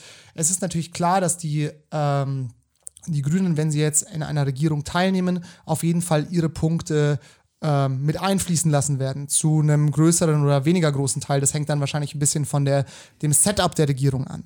Die Frage ab, nicht an. Die Frage ist dann natürlich, es werden da Entscheidungen getroffen werden müssen, die auch in Richtung Verteidigungspolitik gehen, die in Richtung Wirtschaftspolitik gehen und die können wahrscheinlich natürlich nicht so progressiv sein, vermutlich zumindestens, ähm, wie sie vielleicht angemessen wären an der ähm, aktuellen Lage. Jetzt ist natürlich die Frage die, folgerichtig, wieder eine sehr lange Frage. Ich wollte gerade sagen, und ich bin normalerweise der, der hier Ja, lange ich Fragen weiß, stellt, na oder komm, was? Gib mir das doch. Äh, jetzt ist die Frage natürlich die, was passiert jetzt, wenn sozusagen diese Erwartungen, die an die grüne Regierungsbeteiligung ähm, gestellt werden von vielen Menschen, wenn die nicht erfüllt werden. Worauf ich mit der Frage hinaus will, ist die, könntest du dir vorstellen, dass es eine Spaltung der Grünen Partei gab, so wie es zum Beispiel mit der SPD passiert ist, als sie sich, als die Linke abgetrennt hat, dass sich zum Beispiel der Fundi-Flügel von den Grünen abtrennt, wenn sie jetzt zu sehr Realo-Politik machen, wie zum Beispiel Kretschmer in Baden-Württemberg. Tiefe Frage, Bro. Aber wichtiges Thema, Bro. Okay, Bro. Luisa left the chat. Ja, okay. Ähm, naja, das Ding ist, ich glaube, man muss da ein bisschen ähm, den historischen Kontext sehen. Wir haben im 20. Jahrhundert hatten Grüne, also ich meine, die Grünen waren auch sozusagen ja aus sagen, diversen ökologischen Gruppen sozusagen, da, da gab es sozusagen die Splitterung davor und dann hat man sich zusammengeschlossen, aber da gab es auch immer die Partei und die außerparlamentarische Opposition. Ähm, man hatte die, die ganz, ganz vielen verschiedenen linken ähm, Splittergruppen und dann auch eben diese ähm, parteiinternen ähm, Auseinanderdividierungen. Und das waren aber Zeiten, da hat man Ideologie im weitesten Sinne verhandelt. Und das ist ähm, heute ehrlich gesagt also fast ein bisschen Privileg, weil wir einen enormen Zeitdruck haben. Und das heißt, es ist viel schwerer geworden, aus einer Überzeugung heraus Entscheidungen zu treffen, die man zwar für richtig hält, bei der man aber immer sozusagen, bei der man sich immer doppelt vergewissern muss oder doppelt rechtfertigen. Man muss es einmal ideologisch rechtfertigen oder normativ und muss es einmal im, in einem zeitlichen Kontext rechtfertigen. Nimmt man damit Zeit oder gibt man damit Zeit? Und diese zweite Dimension, die gab es noch nicht im 20. Jahrhundert. Die ist dazugekommen, diese neue Qualität in der ganzen Sache. Das heißt auch, es ist ähm, etwas aus Überzeugung zu machen, ist viel, viel aufwendiger geworden. Und ist auch eine Frage geworden, die sich unweigerlich um einen Kompromiss dreht.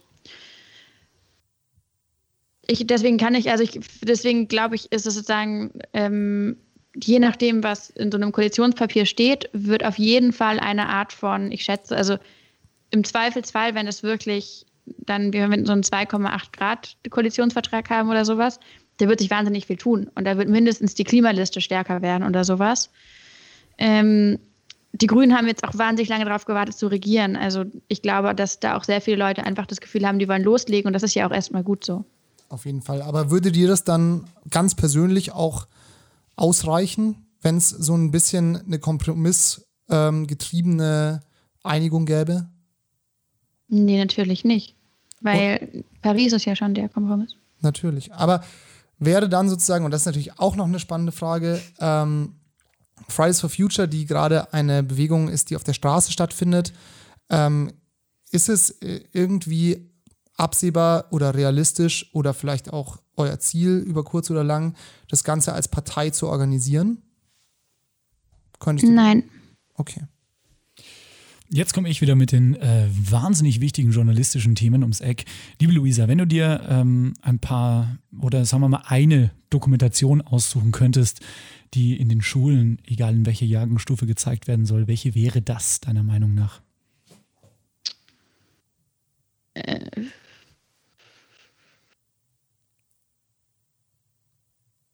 Ich glaube, also Gott sei Dank bin ich nicht in der Situation. Ähm, Ja, da geht's nicht. Das ist ein fiktives Nee, aber es gibt ja, also es gibt ja wahnsinnig, also es gibt super viele. Ich glaube, ähm, Gott sei Dank auch mittlerweile sehr, sehr viele ähm, wirklich, wirklich gute Dokumentationen. Und ich meine, in England hat man das mal gemessen. Da gab es einfach einen politischen Wandel, nachdem die Leute die David Attenborough-Dokumentation mhm. geguckt haben. Auf einmal gab es ein anderes, ganz anderes Bewusstsein für Plastik und man konnte spüren, wie viele Menschen VegetarierInnen wurden. Mhm. Äh, das gleiche gilt von, für die ähm, unbequeme Wahrheit von Al Gore. Und ich glaube auch ich ganz glaube, früher der, Super der, Size Me war auch, hat auch so eine ja, Welle geschlagen. Genau. Entschuldige. Ja. Der, äh, der Film von Greta auf jeden Fall ist, glaube ich, das ist ein wichtiger Film. Ich glaube, ich würde ähm, ein bisschen davon abkommen. Ich glaube, lange Zeit dachte man, wenn man Menschen über die, über die Umwelt und das Klima aufklären möchte, dann muss man denen irgendwie eine gute Doku zeigen über irgendwie Antilopen und Ameisenhügel und Walrösser oder sowas. Und das, dann wurden Naturdokus gezeigt und ich glaube, man hat unterschätzt, dass diese Naturdokus, die irgendwie Zerstörung zeigen, aber irgendwie auch die wunderschöne Welt, dass die so einen total romantisierenden Effekt haben, weil man denkt, boah, ist ja alles schlimm, aber es findet alles im Fernseher statt. Aber man macht ja daraus dann wenig. Mhm. Und das höchste der Gefühle war dann, dann guckt man Cowspiracy und wird danach vegan und dann hat man es dann auch geklärt, auch das ist ja ein Trugschluss. Also Cowspiracy-Probleme werden nicht gelöst werden, weil dann die ähm, ZuschauerInnen vegan werden. Aber es hat Und ich natürlich schon glaube- einen Aufklärungscharakter sozusagen. Ich glaube schon, durch das so dieses Infotainment-Charakter von Cowspiracy werden schon mehr Leute dafür sensibilisiert. Gleiches gilt für Naja, Seaspiracy. das ist, oder? das ist natürlich gut, dass das passiert, aber es greift halt so kurz, weil das Problem Klar. ist ja, dass dann die Menschen denken, sie tun ihren Teil, indem sie vegan werden. Und was in diesem Film eben nicht stattfindet, ist der politische Widerstand. Deswegen glaube ich, sind Filme, die zum Beispiel, es gibt wahnsinnig gute Dokumentationen über, ähm, über den hongkongischen, wie nennt man das? Den Mann aus Hongkong, ähm, Joshua Wong, der ähm, dort die Demokratiedemos organisiert hat. Und Joshua ist eine unglaublich ähm, inspirierende Person. Und in diesem Film haben sie zum Beispiel probiert zu zeigen, wie er das geschafft hat, diesen Widerstand, das, das Zweifeln, das Härte. Und das, ähm, glaube ich, kann, wenn man den Kontext kennt, dafür braucht man irgendwie wahrscheinlich schon Verständnis von der Klimakrise, aber wenn man den Kontext kennt, dann glaube ich, bewegen diese Filme ganz anders, weil man sieht eben nicht die Giraffen, die vielleicht kein Wasser finden, sondern man sieht die Menschen, die was bewegen. Und die Giraffen, die Wasser finden, die sind halt sehr, sehr weit weg und denen wird man auch das Wasser nicht hinbringen können. Aber die Menschen, die einem vielleicht vormachen, vorzeigen, wie es gehen könnte, was man machen kann, das macht einen tief nachdenklich. Und ich glaube, wir brauchen Menschen, die gerade jetzt anfangen, tief nachzudenken. Auf jeden Fall. Oh, das ist ein sehr schönes Wort. Sehr, sehr, sehr schönes Statement. Ich wollte noch auch eine ähm, Geschichte, die, äh, eine, nicht eine Geschichte, Oh Gott, sondern klar, eine, eine Geschichte. Eine Geschichte. Nein, eine Dokumentation, die mich persönlich ähm, sehr gecatcht hat, wollte ich noch kurz anbringen. Die hat zwar nicht diese Dimension, wie du sie jetzt gerade aufgezeigt hast, aber fand ich auch sehr spannend. Ähm, es ist ein ZDF-Zweiteiler, der heißt Klima macht Geschichte. Da sieht man nämlich sozusagen, wie große klimatische Ereignisse und vor allem Klimaveränderungen ähm, die Geschichte der Menschheit beeinflusst haben. Also dass zum Beispiel das Römische Reich äh, zusammengebrochen ist, weil die halt da äh, sehr starke Wetterveränderungen hatten und dann die Ernährung von den Leuten dort nicht mehr sichergestellt wurden und dann ist die ganze Gesellschaft zusammengebrochen. Dann gab es erstmal 600 Jahre Mittelalter, war glaube ich nicht so eine geile Zeit und dann als das Wetter wärmer und regelmäßiger erstmal wurde, sozusagen, als es wieder gleichmäßige Ernten gab, dann kam die Renaissance und auch die ganze Kultur ist wieder aufgeblüht. Fand ich auch eine sehr schöne Doku. Aber ist Das natürlich. nennt man das, das nennt man das römische Optimum, äh, von dem du da sprichst. Also ähm, klimawissenschaftlich, ich muss an der Stelle einfach nur sagen, also ich studiere genau das, in dem, und das ist, warum ich überzeugt bin, dass Geografie das interessante Studium der Welt ist. Und es ist so witzig, dass du genau das äh, berichtest, weil Leute sagen, so krass, der ist einfach mit dem Elefant über die Alpen. Und du sagst so, Honey, der konnte mit dem Elefant über die Alpen, weil die Alpen eisfrei waren. Die waren seitdem nie wieder so eisfrei. Hannibal heute könnte nicht über die Alpen laufen. Das waren alles Klimabedingungen. Super interessant, bin da voll bei dir. Ganz, ganz spannend. Pass Ähm, auf, wir haben noch eine Frage an dich, eine einzige, keine inhaltliche. Wir haben eine Okay. Playlist zu diesem Podcast. Ja, pass auf. Eine Playlist zu diesem Okay. Podcast. Ähm, welche Mucke hörst du gerade? Vielleicht hast du zwei, drei Titel, die du drauflegen kannst, wo unsere HörerInnen dann auch wissen, das hört Luisa Neubauer gerade vielleicht zum Joggen, privat oder wenn der Handwerker kommt. Ich weiß es nicht. ähm, hau einfach mal, oder es können auch so All-Time-Favorites von dir sein. Suchst dir gerne aus. Wir haben immer noch gerne so eine persönliche musikalische Popkulturnote auf der Playlist von unseren GästInnen. Also ähm, natürlich immer äh, hört Giant Rooks. Heat Up zum Beispiel. Und ich habe gestern ähm, von Phineas American, wie heißt der Song? Das habe ich gestern, das ist anscheinend überhaupt nicht, äh, das ist nicht neu, der Song, und ich kannte ihn einfach gar nicht, ich war schockiert. Der heißt American Cliché, ist von Phineas und wahnsinnig schön. Ich würde die beiden reindroppen, sind von, ähm, ist jetzt nicht wirklich äh, divers. Ähm, Glate, hast du noch was für die Playlist? Dann hau Ich leg drauf ähm, von den Pixies Where is My Mind ähm, und äh, liebe Grüße an unseren guten Freund Manuel Palacio, der am Wochenende Yes. einen 48 Stunden Twitch-Stream gemacht hat. Deswegen den Wenger-Bass von den Wenger Boys auf die Playlist. Liebe Grüße. Ich leg noch drauf, ähm, weil du ihn mir vorhin gezeigt hast, äh, als wir gewartet haben. Spirit of the Hawk von den Rednecks ähm, und ähm, äh, Disparate Youth von Sentigold. Alles Finde klar. ich auch wieder ganz geil. Ja. Luisa, vielen, vielen Dank, dass du dir Zeit für uns heute Abend genommen hattest. Wir fanden es sehr spannend, mit dir zu quatschen und haben uns sehr gefreut, dass es geklappt hat. Yes. Jetzt ähm, wünschen wir dir einen sehr wunderschönen Abend noch und einen guten Appetit mit der Paprika. Und ja, man hört sich. Ne? Genau, vielen Dank für deine Zeit. Tschüss. So nämlich. Tschüss, bis nächste Ciao. Woche. Alles ist Pop ist eine Produktion von Donkey Shot Entertainment. Musik Samt mit dem Song Paris Part 1 Alle Infos gibt's bei Instagram und auf donkeyshot.org.